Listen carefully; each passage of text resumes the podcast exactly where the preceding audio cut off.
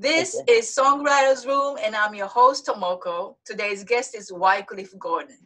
Now, where can I start? Wycliffe is the best, not one of the best, I'm saying the best trombonist in the world. He's mm. received 2020 Jazz Journalist Association Trombonist of the Year award, but actually he's received it for 13 years. Downbeat magazine has given him Best Trombone Award almost every year. He's received Louis Award by the Louis Armstrong House Museum, International Trombone Association Award, ASCAP Foundation Vanguard Award, and many, many more. He is a veteran member of the Wynton Marsalis Septet from 1989 to 95 and an original member of Lincoln Center Jazz Orchestra from 1995 to 2000. His performance experience includes work with the great Dizzy Gillespie, Lionel Hampton, Wynton Marsalis, of course, Arturo Sandoval, Shirley Horn, David Sanborn, Paul Simon, Dianne Reeves, Tommy Flanagan, Joe Henderson, Anat Cohen, Ricky Skaggs, Natalie Merchant, Renee Marie, Eric Reed, and Branford Marsalis, just to name a few. He's appeared on numerous TV shows such as Grammy Awards with Wynton Marsalis and the Lincoln Center Jazz Orchestra, Swinging with Duke on PBS, Uptown Blues Ellington at 100 live from Lincoln Center, Ken Burns documentary Jazz, a Carnegie Hall Christmas concert live from Lincoln Center, the Juilliard School at 100 Years, Journey with Jazz at Lincoln Center on BET, and more. Wycliffe is also a dedicated educator and taught many students from elementary schools to universities all over the world including the Juilliard School, Manhattan School of Music, Augusta University, Arizona State University, Michigan State University, Temple University, James Morrison Academy, and many more. In 2007, the city of Augusta, Georgia, declared August 17 as Wycliffe Gordon Day. He is a musician endorsed by Yamaha and has his own line of Wycliffe Gordon Pro Signature mouthpieces by Pickett Brass. And those are just a tip of the iceberg of his tremendous lifetime of work. And check this he is not only the best trombonist in the world, but also plays mind boggling 23 freaking instruments. and he can scat his ass off, okay? Wycliffe has released total 20 solo CDs and eight co-leader CDs. Today, two lucky winners will receive his latest CD, Wycliffe Gordon as his International All-Stars, I Give You Love. When you sign up for my email list at tomokomusic.com and message me and tell me what you liked about the show. So I must say this is going to be a master class, a quick crash course. So get a pen and paper, people. Can I get a whoop whoop? Whoop whoop. so, ladies and gents, please welcome the incomparable Wycliffe Gooder. Yay! Yes. Good to see you, Wycliffe. Thank you for being on the show. Yeah, it's been a long time. Good to see you too, Tomoko. Yes. You know, there are very few musicians that when we hear them, you know exactly who it is in the first 10 seconds, like mm-hmm. George Benson's guitar, Wynton Marsalis trumpet, Marcus Miller's bass, Stevie Wonder's mm-hmm. harmonica, etc. Right? Mm-hmm. mm-hmm. And you too got such a signature sound that I can mm. tell you, I can tell right away that's Wycliffe. and also it's a very unique tone and i don't know how you do it but it almost sounds like a person talking mm. and it's weirdly so awesome mm, I, I can't put it into words so could you please give us a little something something like 50 seconds please sure um, normally i would probably do that with um, a plunger, but I, will say before I play um, mm-hmm. that I always I've always been influenced by singers, and the number one, my greatest influence being Louis Armstrong. Right. Because when you talk about people with a recognizable sound, whether they're playing or singing or speaking, that was one thing that I always thought was important. And I'm glad to have come up. Uh, when I started listening to jazz, he was one of the first people that I got a chance to hear. And it's like, wow, you know, you may get caught up in the fidelity of the recording, but that means absolutely nothing. A great sound is a great sound, an well, individual sound. Well, let me, since you mentioned him, let me tell you, uh, your singing voice is very unique too. I don't know if you try to, probably you study from him or not, but naturally, like southern, deep, but fuzzy and sweet at the same time. Mm-hmm. Your vocals is like to me Louis Armstrong of a generation. Oh well, thank you very much. That's a that's a great compliment. I would say I'm heavily influenced mm-hmm. um, by Louis Armstrong and always moved by his music so naturally. Uh, matter of fact, he influenced uh, quite a few vocalists, many that came after him, whether they sound like him or not. Tony Bennett, Frank Sinatra, Billie mm. Holiday. Mm. And I'm not saying it, all, all, of these musicians say it. He influenced, he had a great influence on a lot of, you know, Western culture sure. that went past jazz music, but also pop music. Anyway, I'll play something that's kind of um, improvised. Okay. And you'll see most of my horn. But I'll step back for a second.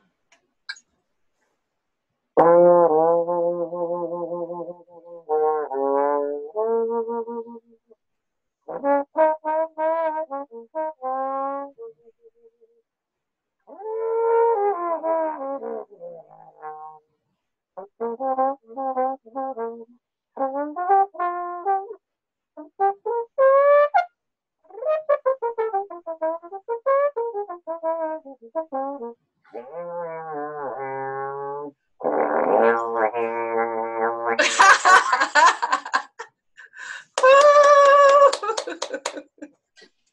you. That's what I'm talking about. Thanks a lot. Wow, you just you just spoke to our hearts. I don't know how you do it, and also your scat is so pleasant to my ear. So if we have enough hmm. time mm. later, I like to get some tips on scatting. But we got sure. a lot to cover. So if we don't got enough time, maybe you can teach me privately later. yeah, we, we can work that out. Yay! So listen, Wycliffe, I had an honor to share the stage with you in my New York days. Mm-hmm. And you also generously rendered your talent on my song of New York anthem called Mercy, Joy, and the City. And yes. and also No Geisha, which I'm going to re-release on Spotify and other platforms later this year. Mm-hmm. And remember, you even hired me to do a makeover your office in Harlem at the time. Yes, yes. and what I learned when I was around you is that music is the air you breathe. That's mm-hmm. all you think about.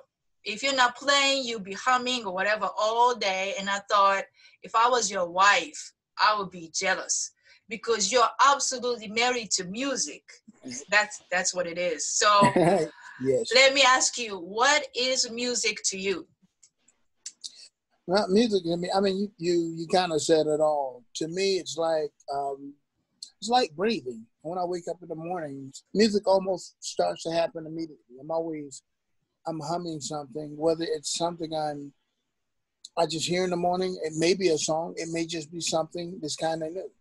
I was driving just two days ago, and I was like, boom, boom, boom, doom, doo, doo, boom, boom, boom, doom, doo, doo, boom, doom, doom, bum. And I, I said, oh, you know what? Then I took my phone out. I said, all right, wait a minute.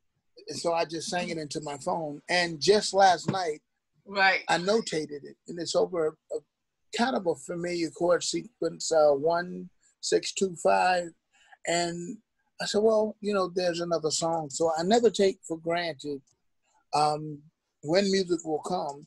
Um, sometimes it's when I'm driving. I could be riding on a bus, but if, if even if I don't, well, now I have a phone. Used to be I had to write it on paper, but now I can just record it in the phone and go back to it. And sometimes it's not a full song. Sometimes it's just ideas. Like if I'm working on a phrase,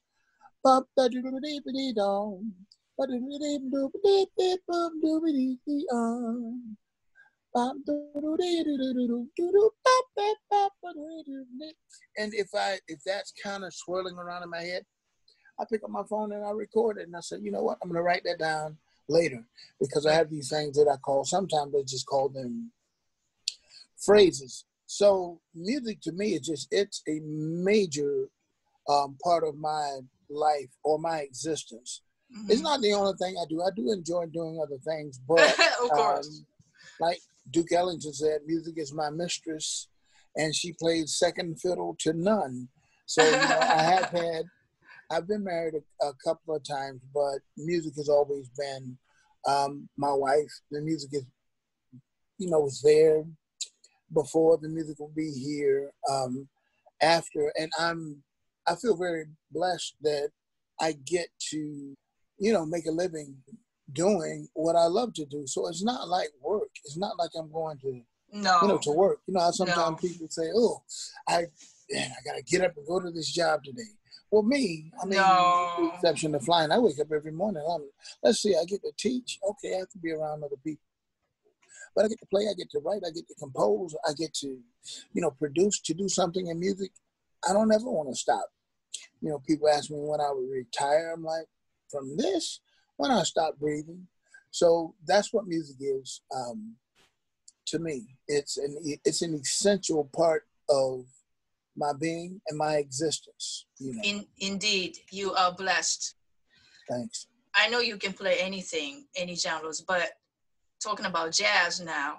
Now, to me, jazz as a style of music is on a whole another level out of all other genres because in the very intricate theory, there is a rule, but then there there is also ultimate freedom of improvisation at the same time. So mm-hmm. you have to be mature, knowing who you are and how to ex- express fearlessly. It's mm-hmm. like life itself. Mm-hmm. So I want to ask you, what does jazz mean to you? Well, jazz is what jazz means to me is, uh, I mean, it's a lot you have so many like in classical music you have four basically that we studied four periods of classical music that were separated by like centuries. Jazz the, development of jazz separated in decades. And you know from the early ragtime on up through big band and on up through beyond to the avant-garde jazz progressed very quickly um, in the united states. So there are many different styles of jazz but jazz to me is the opportunity to, for one, to be individual, but also to be a part of a team at the same time. So you said something about, you know, knowing the rules and breaking the rules. It's, um, I don't know if it's breaking the rules. Jazz just gives you the freedom. It's true freedom of speech when you get a chance to improvise. Now you do have to learn the language I, yep. you know, barely yep. speak English good, so I've learned a few words in Japanese, but I couldn't have a conversation with you in Japanese. So if I'm gonna play mm. jazz, I, I would have to mm. learn the things that's gonna help me to understand the music. Like what does a C minor seven mean? Well, this is the sound good of a point. C minor seven. So the thing is, once you learn the mechanics or the rules, um, you don't have to break the rules, but you can be flexible in the rules because they, they call it uh, that part that we do called improvisation. It's taken from the word improve. So to improve mm. upon a melody would be something simple like um, if I was playing Happy Birthday, um,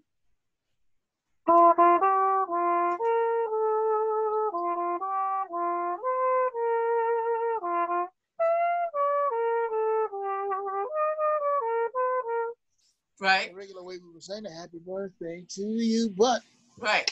If we're going to improve upon that melody, we may change it up and improvise over it? Same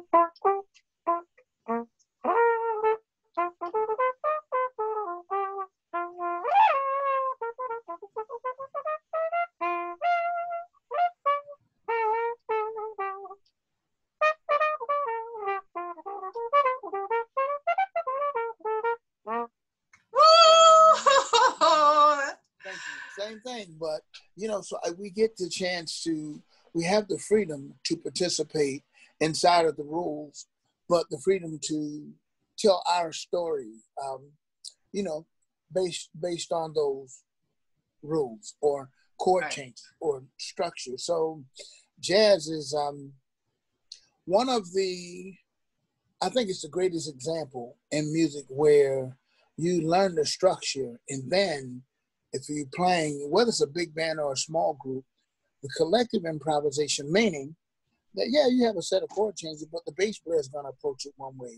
The piano player is going to approach it another way.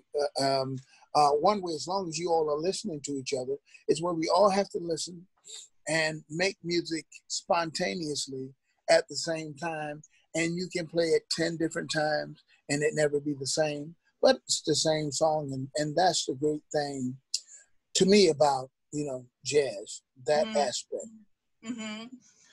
Improve. Yes. I will remember that. Had your father was a musician too? Yes uh, my late father he played he played and studied classical music and he also played in church. So mm-hmm. he didn't really get into jazz until later. I don't know that he ever played jazz, but when I was working with uh, Jazz at Lincoln Center, up until 2000, he could turn the radio on and he could hear some of the programs because he still lived in Waynesboro, Georgia, where I was born. But he could hear me playing on the radio or hear performance that I was a part of. So I think he appreciated that he really, really, really loved classical music. So you'd hear Beethoven and mm. Mozart and Schumann, and, and that's kind of he, he really revered that. But he was a great lover of music, and outside of teaching music and practicing classical music, he played in the church. So I got a chance to hear a lot of um, gospel music, and I do thank um, you know my father for giving us that exposure to music. Period. Mm. I remember you told me you were 17 years old when Wynton Marsalis picked you to join his band, and that was it.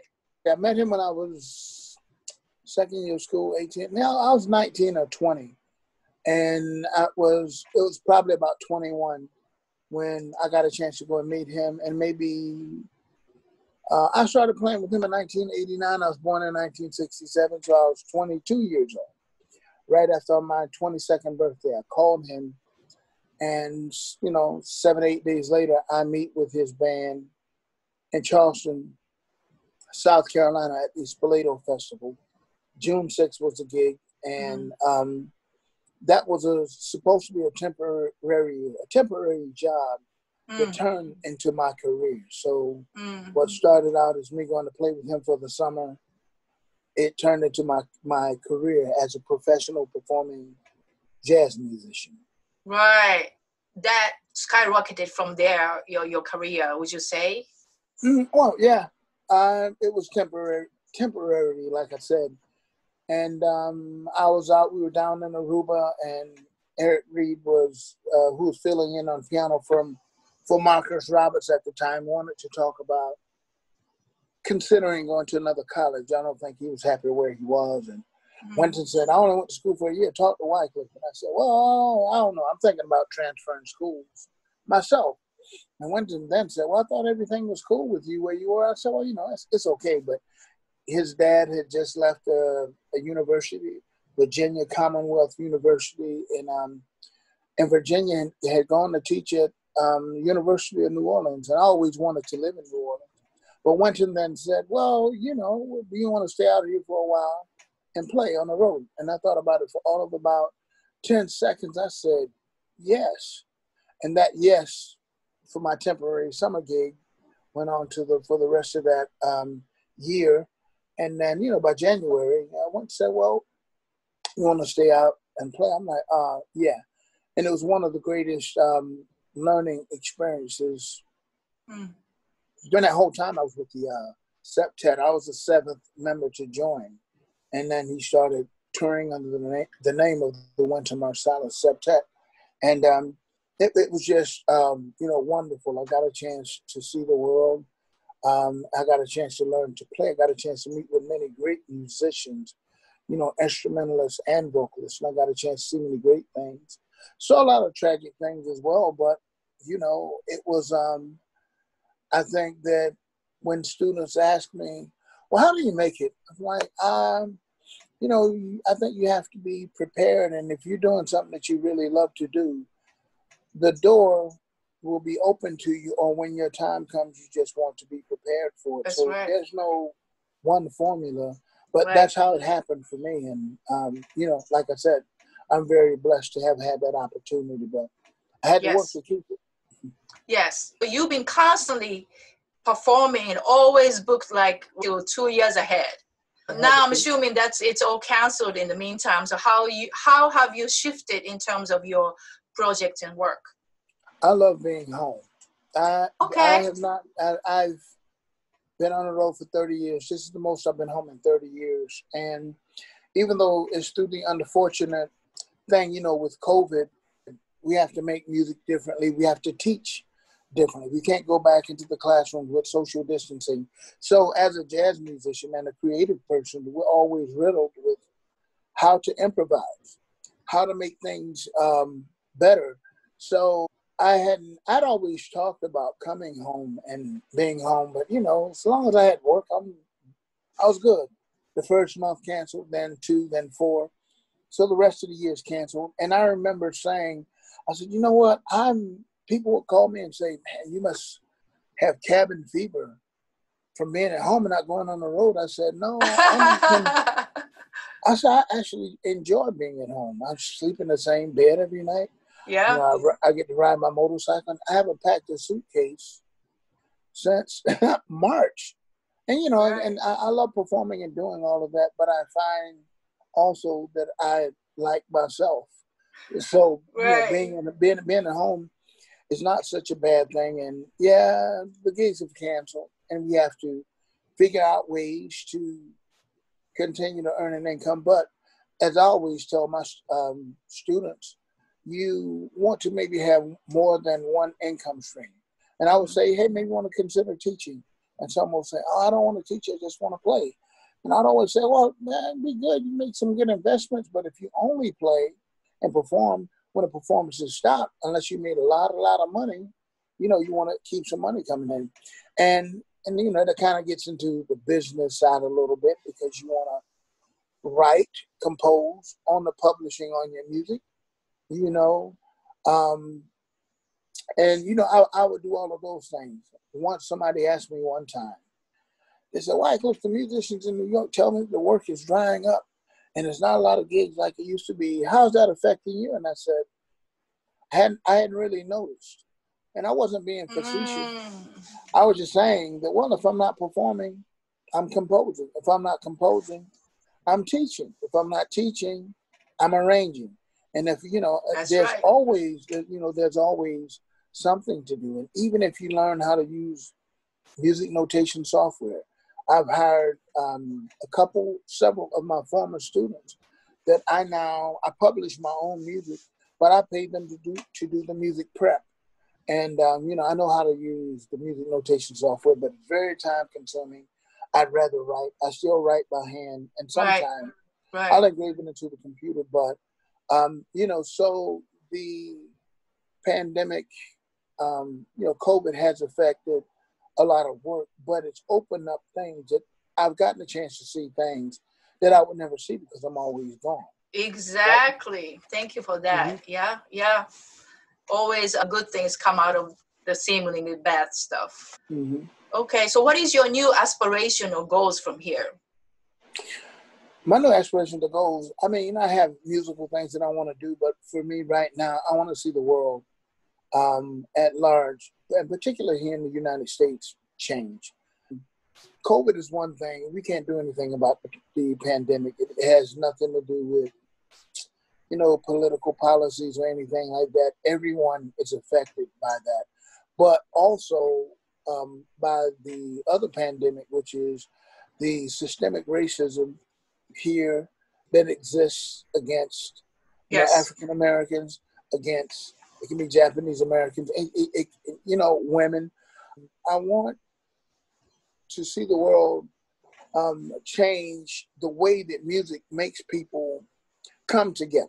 Mm. You know, you can be in a concert with people that may not, you know, you can enjoy the music, and if the music can bring you together, um, then we can bring ourselves together. So my aspiration is to figure out maybe not to write a song. I'm sure I will. Matter of fact, I have. I wrote something called uh, COVID Blues, and and I was doing it on a performance. Um, I think it was Thursday last week, just a week ago. COVID Blues. Yes, the COVID. I call it the COVID Blues because a lot of times I have trouble naming songs, but I'll give it a name that will remind me why I wrote it or when I mm-hmm. wrote it. And um, I talk about COVID, but I also talk about that other pandemic. So my aspiration is to do something that I saw Louis Armstrong um, do, and that I've even seen happen in my own lifetime, where music knocks down the barriers that separate us because you look different, or because you're a woman, or because you're from another country, or because you live on this side of town or that side of town. I want to see people come together like they do when the spirit of music brings us um, together. And it doesn't matter where you're from. I think that everyone wants to be loved. Everyone has love to give and they want to receive it. So why can't we just do that with and for each other without all of this, you know, mess, you know, that's going on when you look at what happened or what's happening. And the thing is, it didn't just start happening, it's been happening for hundreds of years, but now people have cameras, they have phones, and it's not exactly. until even when you when, when people around the world saw the civil rights movement, it people didn't believe when you saw the people getting attacked by dogs and fire hoses turned on them and the police brutalizing people that are peacefully protesting.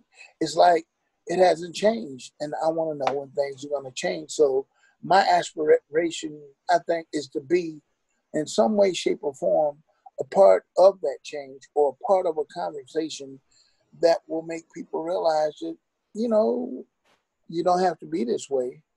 And it reminds me of a conversation somebody told me about Louis Armstrong. He was down in Texas, and I think it was a white man that was ready to you know, start some stuff and cause trouble. And he said, you know what, I hate you. And Louis Armstrong disarmed him and he said, well, okay, that's fine. Why do you hate me? And I now the guy listened to the question because then he started to think, well, why do I hate him? He had no reason. And before you know it, ah, before wow. you knew it, he was talking and say, you know, you're a really nice person. I really love your music. And again, that that's kind of you know my aspiration to make another record. Yeah, that'd be great. To write another song, that would be great. But um, and I probably will, even though it's been hard to do that during this time when I go to the bed with the images in my mind that I see on television. And I'm like, okay, how can we? I know what music does for me. Music saves me. Mm-hmm. Music makes yep. me want to continue to live and just be good and to bring people to um, you know what music does. So anyway, I said about ten times now, but that's that's kind of what I aspire. I think these people who have prejudices need to listen to more music. Mm-hmm. I said that often.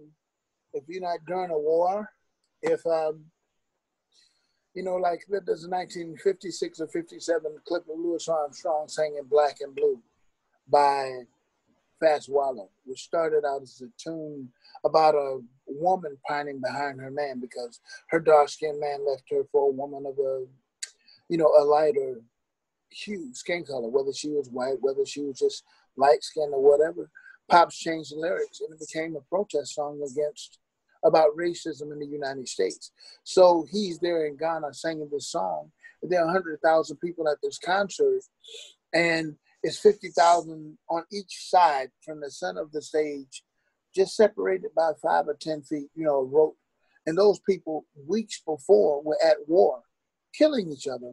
And now they call the truth near attending a concert um, by Louis Armstrong. And I'm sure he did a full concert but to have him saying this song to them, it stopped a war. So sometimes I would joke and say, it'd be nice if anybody's at war just for an airplane or a helicopter to fly over and just drop a big ass boom box down and let it be playing jazz or some music to make people put down their guns and you know because it's stupid. What are we Yeah. fighting for? So anyway,